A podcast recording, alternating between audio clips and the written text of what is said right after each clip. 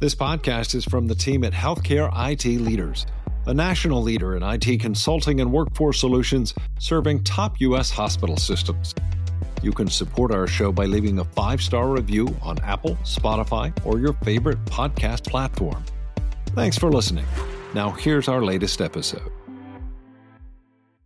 So, you look at, you know, how can we become more efficient, more productive? And, you know, most ways that we become more productive are incremental. You know, we, uh, we we maybe we have one less scrub tech in the OR for a heart case, or we ask people to work a little harder. Um, but then, if you think of um, these giant disruptive changes, um, think of Henry Ford, um, who made the assembly line, who made leaps, you know, logarithmic thousand percent improvement in productivity. I think those are the kind of things we need to look for.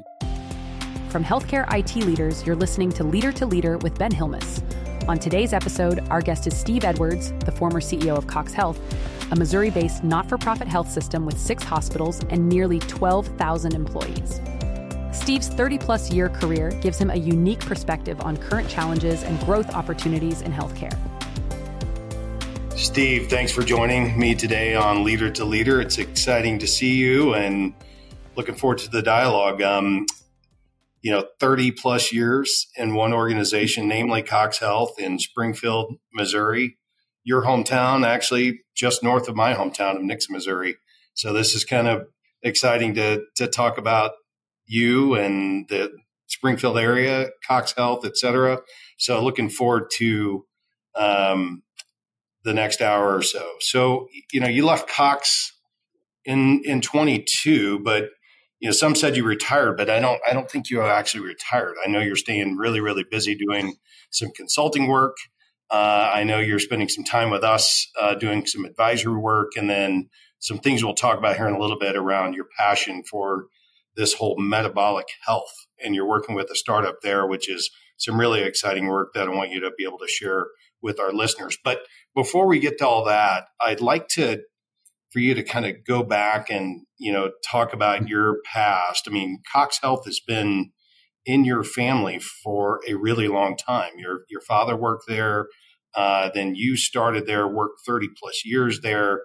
I kind of look at Cox Health as been a family business for you. So I'd love for you to just kind of take the viewers uh, and listeners uh, back a little bit and explain explain your past. Yeah, Ben, thank you. Um, thanks for having me on on your your podcast, your show. This is great. Um, my uh, my mom still has a tradition. She's 93 years old that we we gather every Friday night. Um, my immediate family and um, uh, a few years back, I did the math, and we had 160 years of service to Cox Health um, with my my father, my sisters, my brother in law. Um, so long term commit. My dad my dad started there in 1965. Uh, actually, the year I was born um, I kind of wandered the halls, hanging on to his uh, pant leg, learning a lot about uh, healthcare, and uh, it became more than just a, a job. It, it's it's your hometown. It's um, it's family. Um, uh, very passionate about working for that organization, working for a town that I love. So, Steve, that's incredible. 160 plus years of service to Cox Health, the Springfield area through your family. Um, uh, I, all I can say is wow and, and thank you. I'm saying it's quite the quite the commitment you and your family have made, and and, and it's, it's pretty awesome to to I'm sure to have experienced that. So your last ten years at Cox Health, you were the CEO, and and I think this is relevant a lot today because during that time it was, I mean, it was M and A activity. You had to drive to survive kind of thing, figure out how do you maneuver quickly uh, effectively, efficiently. And you guys went on a pretty big growth streak there where you were acquiring, you were building. I kind of think we're, you know, past COVID here in the sense some of that's returning. I'm seeing personally, we're seeing a lot of activity with our business and helping, you know, organizations who acquire other systems, help them standardize on technology platforms, et cetera. But, you know, so for those CEOs and CFOs that are going through some of that now. What I mean, as Max was coming in, what are you telling him uh, about how he can help? Na- you can help him navigate some of the challenges they're going to face in in the, in this new environment. Yeah, you know, um, you know, we we did have a lot of growth. Part of it was this realization that the cost structure um, and the reimbursement weren't we weren't able to reconcile that. You know, the Medicare reimbursement rate in Southwest Missouri, the Medicaid rate is particularly low. And if you remember about 10 years ago, maybe 15 years ago, people were talking about getting your cost structure down to Medicare rate. And we did the math. And um, we didn't think we could do it without compromising quality, uh, low, you know, laying off staff, et cetera. So we began to think, okay, if we can't do that, how can we better do that? Well, managed care companies were taking advantage of us. So we began this strategy of, um, of broadening our network um, to become essential um, to payers. And then we began to realize, you know, if we took on the risk, we can manage this population. So we began to think of our market more as a blanket that we want to cover. Um, that way, if we had the full insurance dollar, um, we can manage these costs. Um, prevention does that, um, et cetera. So we we integrate our network. We brought in um, completely integrated medical staff. We uh, brought in insurance companies, um, merged several hospitals, and, and c- kind of completed a complete footprint. Um, or a giant octopus that I now left Max to try to manage, uh, multi-leg octopus. So, um, uh, so that's the new CEO of Cox. He's a wonderful guy. He comes from a he has more of an engineering mind, and yeah. I think when you get to this level, when when I started at Cox, we were 3,200 employees, and when I retired, we're 12,500, maybe wow. 250 million in revenue uh, to to two billion. And I think what it takes to grow that monster is a different skill set than what it is to manage it. And so, you know, my advice is, you know, you, we've got to make reliability in healthcare. We've got to invest in um, platforms. Uh, one of my driving philosophies is that we want uh, one clinic because we had about 80 clinics that kind of acted separately. We wanted one chart so that we could integrate the knowledge and information together. We wanted one signature so that we had the authority and a contract to represent everyone um, which gave us um, maybe more essential to managed care companies, and then one healthcare system. So bringing all that together um, was, you know, maybe my challenge. Now managing this monster is the new CEO's challenge. So my advice is hire really smart people, um, smarter than me, that have more of an engineering mind to kind of bring us together. That's awesome. Well, Steve, the bet's paid off because you you guys did extremely well. You saw incredible financial performance over the over your tenure, and then you know, but uh, I'm sitting here thinking about your probably what seven years into your tenure, and you're probably thinking about the next chapter and what's that going to look like for me, and then kind of wham, right? COVID. Yeah. Uh, and it kind of thrust you. I remember having interactions with you somewhat during those times and just explaining to me and some of my colleagues what it thrust you into as the CEO, as the kind of the face of community health there in Springfield. Walk us through that because it's just a fascinating time in in our history. I think you know uh, people in your position can learn from a lot of what you went through, mistakes you made, things you did well. Just would love for you to share some of that. Yeah, it's hard to encapsulate that time. Um, uh, you know, I, I, would start by saying my my philosophy um, in leadership was um, to not be very public. Um, as a matter of fact, I think when you're public, um, become very um, uh, outspoken, um, you take the light away from your team. And so, if there's a good thing, I'd rather the CEO not speak about it, but have that leader who's involved speak of it. And I made the one caveat that, but yeah, of course, in a crisis, a CEO has to be the one that steps up. Thinking that I'd never be in a crisis, like that or of that magnitude. And if I did, it may last a day or so. And, um, you know, it didn't. And um, we began to realize that our, our market was different. We're three hours away from a larger system. We had to take care of our own. Um, we have a good um, competition in town. Um, their leadership was really based out of about three hours away. And so, kind of local connections were maybe more powerful for us. Um, and we began um, with the philosophy when we saw this thing hit, you know, Madrid. Um, if you knew that there was going to be a natural disaster coming, and maybe you had just weeks or a few weeks to prepare, how hard would you work, um, knowing that maybe your work effort could save lives? So I remember people in the community were wondering why we were working so hard because the virus has never even been in Missouri.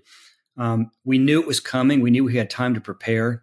Um, and we could make a difference. And so that's when our team really came together. Um, I, I, liken it to, um, you know, maybe that readiness feeling when um, uh, soldiers were about to land on Normandy Beach. This kind of this energy, this um, kind of deep conviction that we're going to make a difference.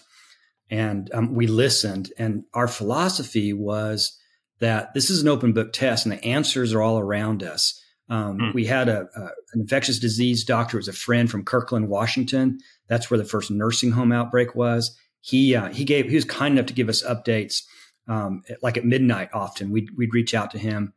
There was a nurse uh, director from an ICU in Madrid, and um, uh, one of our surgeons' uh, cousin, and uh, we were in constant contact with her early on.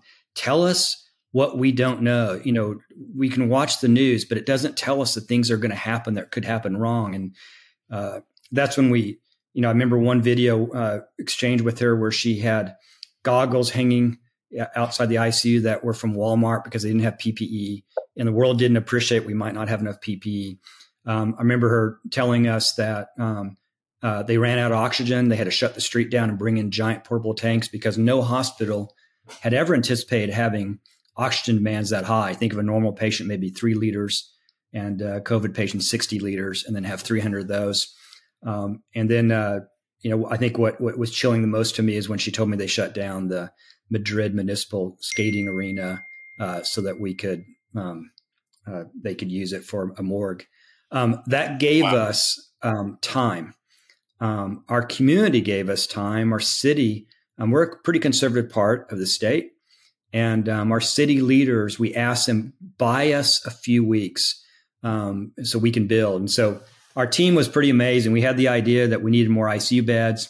Um, I'm a I'm kind of unsophisticated. I saw Vanderbilt had built ICU beds in their parking garage, and I just said I want one of those. And uh, you know, our team, our, our VP of facilities, a man named Rod Schaefer, who is a miracle worker, he said, "How quick do you want it?" And I, I said, two weeks." Um, almost being facetious. And um, we had a, a shell space and we got that space um, finished out, designed, pr- approved um, by city and state, um, uh, beds, technology, um, medicines. It was ready to go in two weeks, um, which gave uh, our team and our community a great sense of confidence um, because we could handle it. So it was stories like that. It was when our HR department said, "Hey, school, you know, is a problem." 83% of our employees are, are women and they tend to have more, maybe more responsibility in child caring. And uh, we're going to lose our staff. So our team, we had a daycare. Our team said, let's create a school. So we created a school for 300 students in our fitness center um, that um, allowed our parents to still work and et cetera. So um, great work with the state.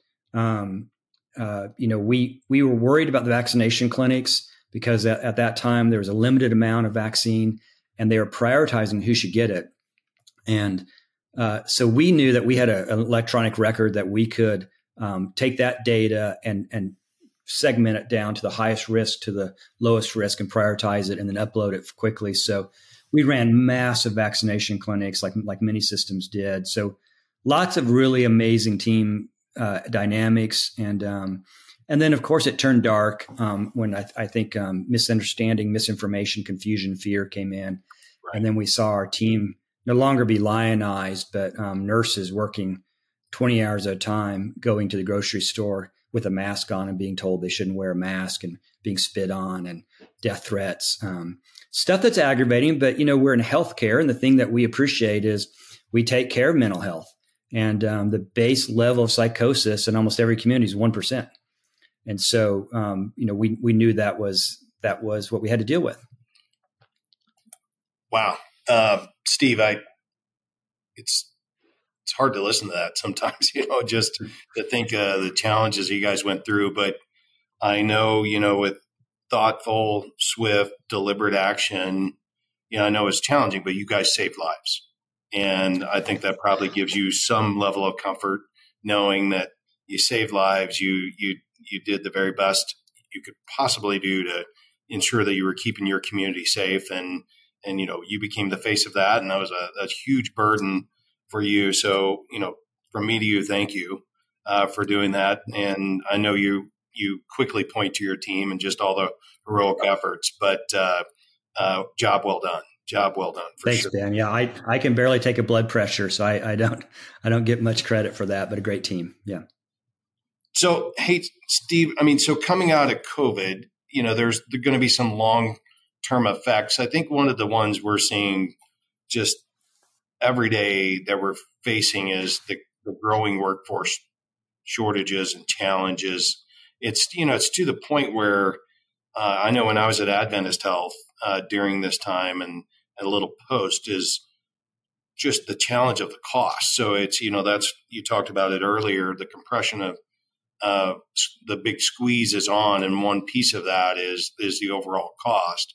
Workforce being the biggest cost you have, and now you've got demands growing, volumes rising, workforce shortages.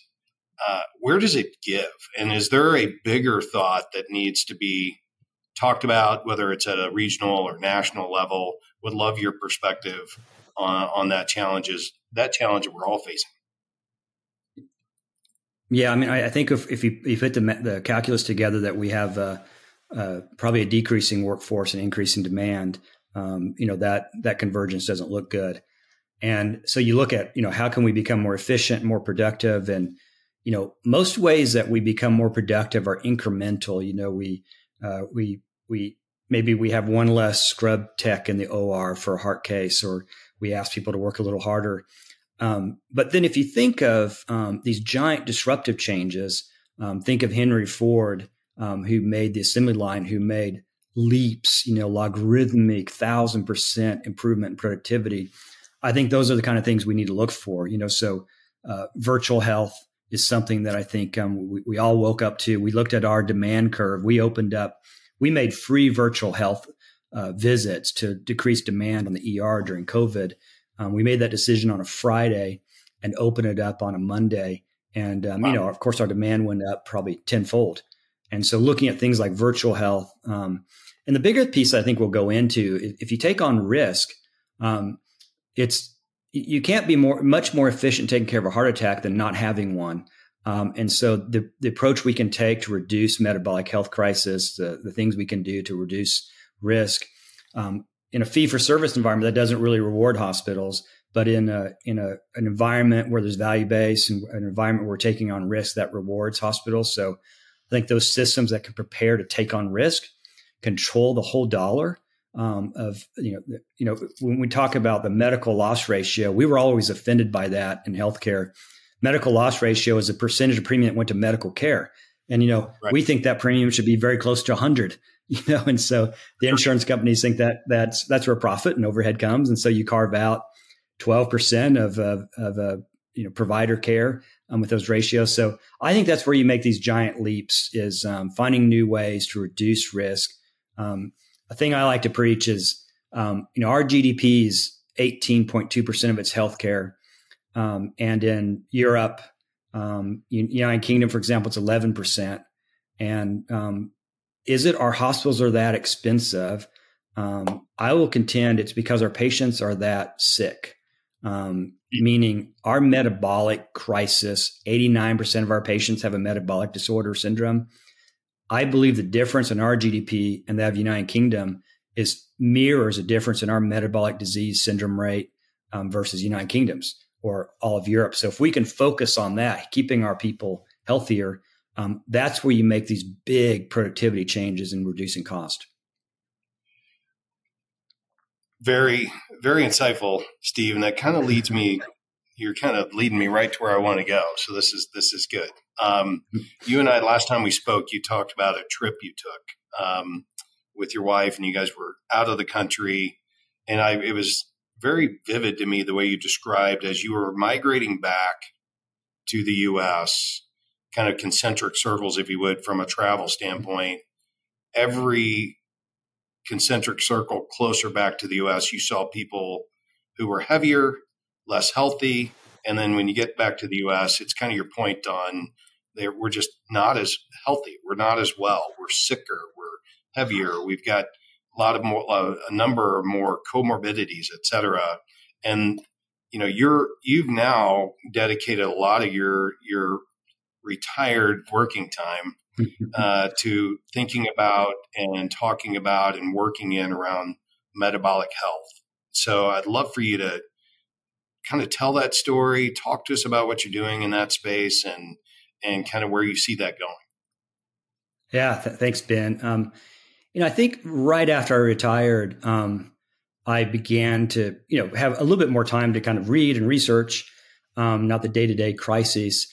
And it, it it occurred to me that I've been in a pandemic of plague my entire career, um, a metabolic um, plague.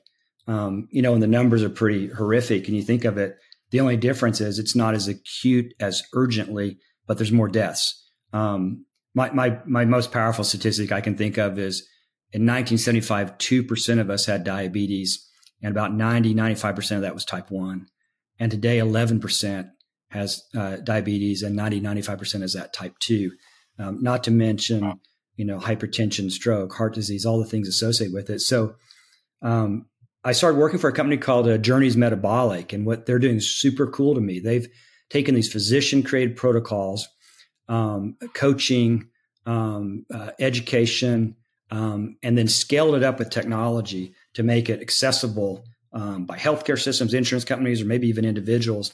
So, simple way to describe it is you, they've got this proprietary technology called Biosense, which measures your ketones, your fat oxid- oxidation and you you can measure your uh, blood sugars. Um, then they have um, an app that has the clinical protocols of physicians written. You get a daily drip of, of uh, education. Um, it's got a scanning technology, scan it over your food, and it will download all the macronutrients. And it guides someone on a course to change behavior. Um, you know, right now the world's kind of being taken over by Ozempic, and um, that worries me um, because Ozempic doesn't create uh, behavioral change. And like all new drugs, um, we get this uh, exuberance. We overprescribe it. We become aware of side effects. We probably underprescribe it, and that goes back to kind of maybe where it should be. And um, you know, with with the Ozempics of the world, when you when you take um, uh, when you when you look at um, like body composition, the weight people are losing is fifty percent muscle um, 50% fat. And, and we know that's not healthy. We know that that's starvation. And so I love to be uh, involved with a group that's trying to um, change our culture because what's wrong with our country in terms of health has everything to do with our culture. Um, fast food, processed food, sugar.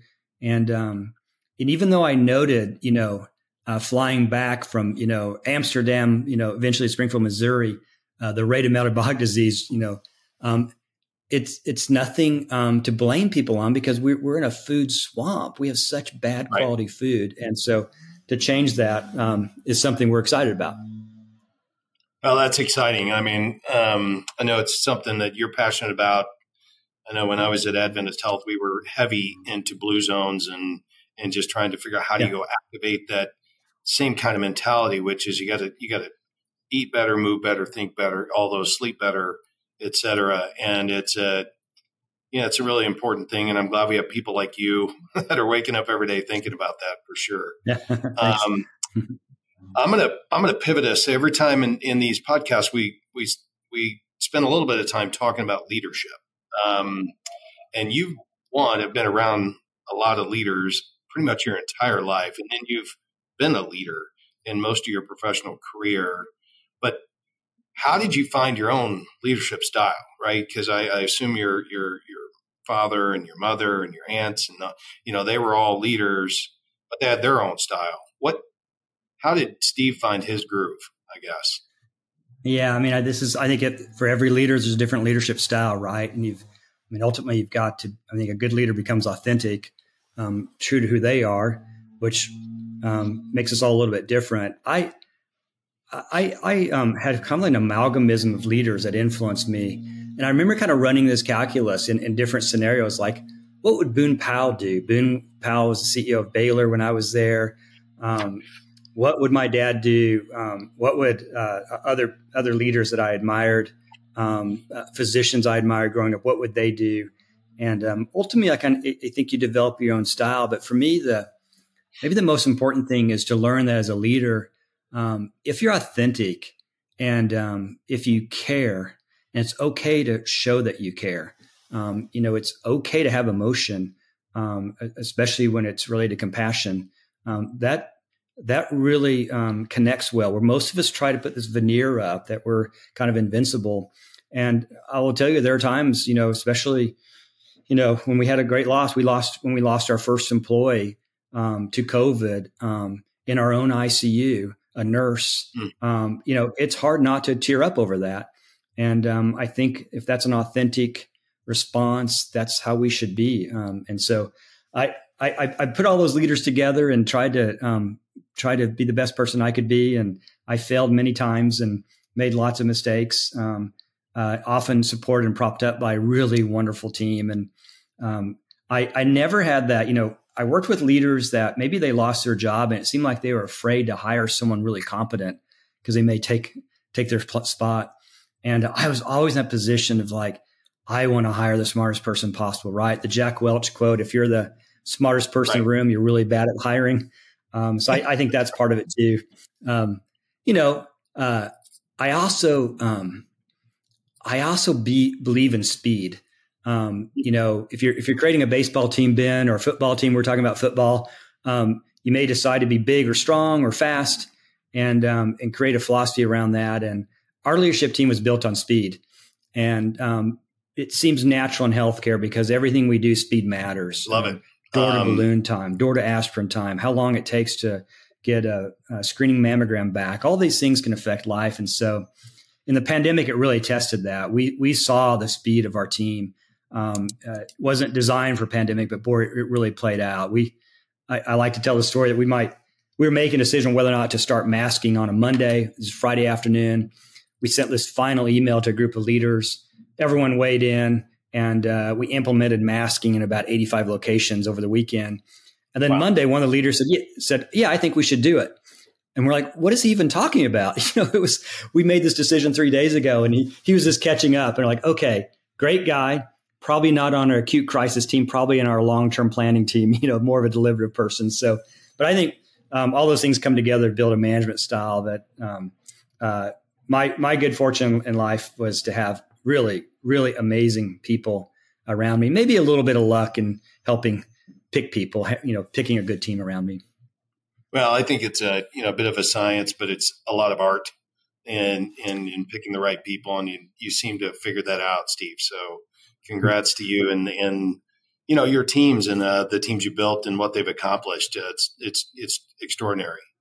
Um, you know, when you think about a lot of when a lot of people think about a CEO of a large health system, dynamic, uh, growing, they think, boy, this person's got to be just an eccentric extrovert, you know, uh, all those things. But you you're a self-described introvert. So I, I I kind of was thinking about that, and I I've known you a little while, and I would say that that's that's probably fairly accurate. But I think you've somehow been able to almost in a judo term, use that as a strength. So I'd like for you to talk about because I think there's a lot of introverts out there that could, you know, really be put into large, really important leadership roles, but they maybe don't pursue those because of that introvertedness. And you've taken that and made it a strength. So I'd love for you to share about that. Yeah, um, yeah. I, I, I, test introverted, um, although I think it's a skill set you can develop. Maybe the difference is um, an extrovert when they're around people add energy, and people like me around people, it, it ultimately drains me a little bit. Um, I I grew up um, with a speech impediment and dyslexic, and the idea of public speaking was, um, as it is for many people, the scariest thing possible. And when when I was very young, I got the opportunity. I worked for our senator, Senator Danforth Ben. You probably remember that name. Yep. Uh, and great, great man. And Ronald Reagan came to town, and uh, I got to meet him, and uh, I it got me fascinated with him. And I read Peggy Noonan's book um, when character was king, and it described that Reagan was a shy person. Um, and when his movie star career kind of was slow, he got this gig working for General Electric, and he he hosted like a Sunday night technology show. But part of the gig, he had to go visit GE plants. Um, mm. And he'd visit like three or four plants a week and speak to each shift And that practice made him a good public speaker. And I think that sort of thing, those kind of people inspired me. So I, I realized that, okay, what I have to do is if anyone asks me to speak, I'm going to have to say yes. Uh, ben, that's why I'm speaking to you right now. I'm still trying yeah, to hold on to that, right? I'm, I'm happy we're helping you. yeah, yeah. I'm still learning. Um, so I, I think all those things factor in, but I, I believe in certain causes and I believe you can't make change happen without having a voice, um, maybe a voice for others. And so to kind of refine and create that skill is important. And um, maybe over the over the years, I got better at it. That's awesome. Um, I think there's a lot of people are going to hear that, and they're going to be inspired by that. So uh, that's a, I'm excited to see where where that one goes. So, hey, Steve, we're going to land here with some lightning questions. We always, you know, it's all right. every every podcast seems to do them. So, um, I guess I'm a, a taking that on. So, when you're not working, what's the one thing you lean towards to to relax? I I like being outdoors. As a matter of fact, if we change our dress code to wear shorts outside, I'd probably still be working. Um, I love fishing. I love kayaking and canoeing and hiking, and um, especially love fly fishing. Um, but being out outside um, and have a good reason to be outside. Fly fishing, um, it's always in beautiful areas. The fish know where to be, oh, sure. and um, and so if you just stand in a river admiring it, you look kind of silly. But if you have a fly rod in your hand, people think you have a purpose. And so um, I, I enjoy fly fishing in particular. Well, and you can't live in the home of Bass Pro Shops, right? right and right. not have some affinity towards trying to hook the big one. So um, that, that's, right. sounds like a great activity. So I see lots of books behind you. You've mentioned a couple books during the podcast here. Uh, couple books you'd recommend rent to uh, upcoming leaders that have influenced you. yeah. you? Wow, so so so a lot. I mean, an early one was Stephen Covey, The Seven Habits one. Um, uh, I, I, I met him in 1989 or 90 probably. Um, I got to go with him to a trip from the airport, and so I looked at it as like, hey, this is a really expensive consultant. I get to uh, pick him up from the airport when I was at my fellowship, and the, the idea to begin with the end in mind um, was powerful for me. And actually, that was when I wrote kind of a life plan, um, where I wanted to be when. And uh, by creating that plan, it, um, it, it, helped me get there. So, yeah, I, I believe in that. Um, recent books um, there's an author, Peter Attia, who is a Johns Hopkins uh, oncological surgeon who's uh, studied um, uh, what it takes to live long and live healthy lives. And he's, he's brilliant. I uh, I finally read Ben the Harry Truman biography. I oh, think really? it's a thousand pages long, and uh, when I retired, I was able to do that. And uh, that's an old one, but um, being a being from Missouri, like you and I are, and admiring uh, one awesome. of our leaders like that, that was that's a good book too. That's great. So obviously, you you have and I have a passion for Springfield, Missouri. What's your favorite city not named Springfield, Missouri? Yeah, well, you know me, Ben. Um, I mean, I mean, let me first tell you why I love Springfield. Um, uh, it's not because it was 82 degrees last week and 24 degrees yesterday, right? Um, I, I, look, I look at it this way. Um, right now, where I sit, I'm about 10 miles from nearly everyone in this world I love. Um, I have wow. two nieces. Uh, one's uh, in residency in uh, in uh, in Wisconsin. Another one's uh, a faculty in Kentucky. and the rest are here. And so, yeah, Springfield's really important to me. Now, would I like Springfield to be like in Kauai and have all my family? That'd be fantastic. And so that that would be. I love Hawaii, um, and uh, um, I love Kauai. Um, love the Big Island, and um, yeah, I think if I had to name a city, um, it would it'd be one of the small cities in Kauai. Um, uh, if I could move my entire extended family, even even people I barely know, I just like being around people right. I know. Right. Um, that's nice in a small town. I love that. Um, well, Steve, we're going to wrap. So I think this has been really, really fan, fantastic. And you know, if it, I, growing up in the area, there's lots of really famous people that have made a big difference in Springfield and the community. And I think of Johnny Morris Jr., he's global, right? Uh, founder yeah. of Bass Pro, more local guy, John Q. Hammonds, and the influence he's had in the city and just in the support he had for the university there, Missouri State University. When I, I grew up, um, close friends with the O'Reilly family. And yeah. I think about auto parts stores and not not only their business, but then what they've done with that to support the community and, and all the different endeavors there. But, you know, the Edwards family should be on that list because no, no. you guys have 160 years of supporting the community and it's just really, really neat. So thank you. And I appreciate thank um, you, you spending time with me today. And this is, this is fantastic. Well, it's been wonderful, Ben. Great, great to see you, and thanks for the time. And yeah. look forward to seeing you again. Likewise.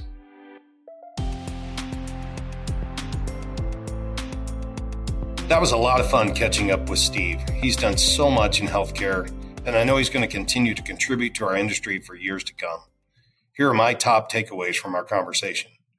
One, for some leaders like Steve, healthcare is a calling. Growing up in a family of healthcare executives and providers shaped his life path and compelled him to lead and make a huge difference. Two, the best leaders are authentic and true to themselves. It's okay to show compassion and, and be emotional as a leader. And three, unhealthy lifestyles drive the U.S. healthcare costs even higher and strain our healthcare system. Our industry and our leaders must invest in prevention and wellness as one way to stem the tide. Thanks for joining us for Leader to Leader. To learn more about how to fuel your own personal leadership journey through the healthcare industry, visit healthcareitleaders.com. Don't forget to subscribe so you don't miss any insights, and we'll see you on the next episode.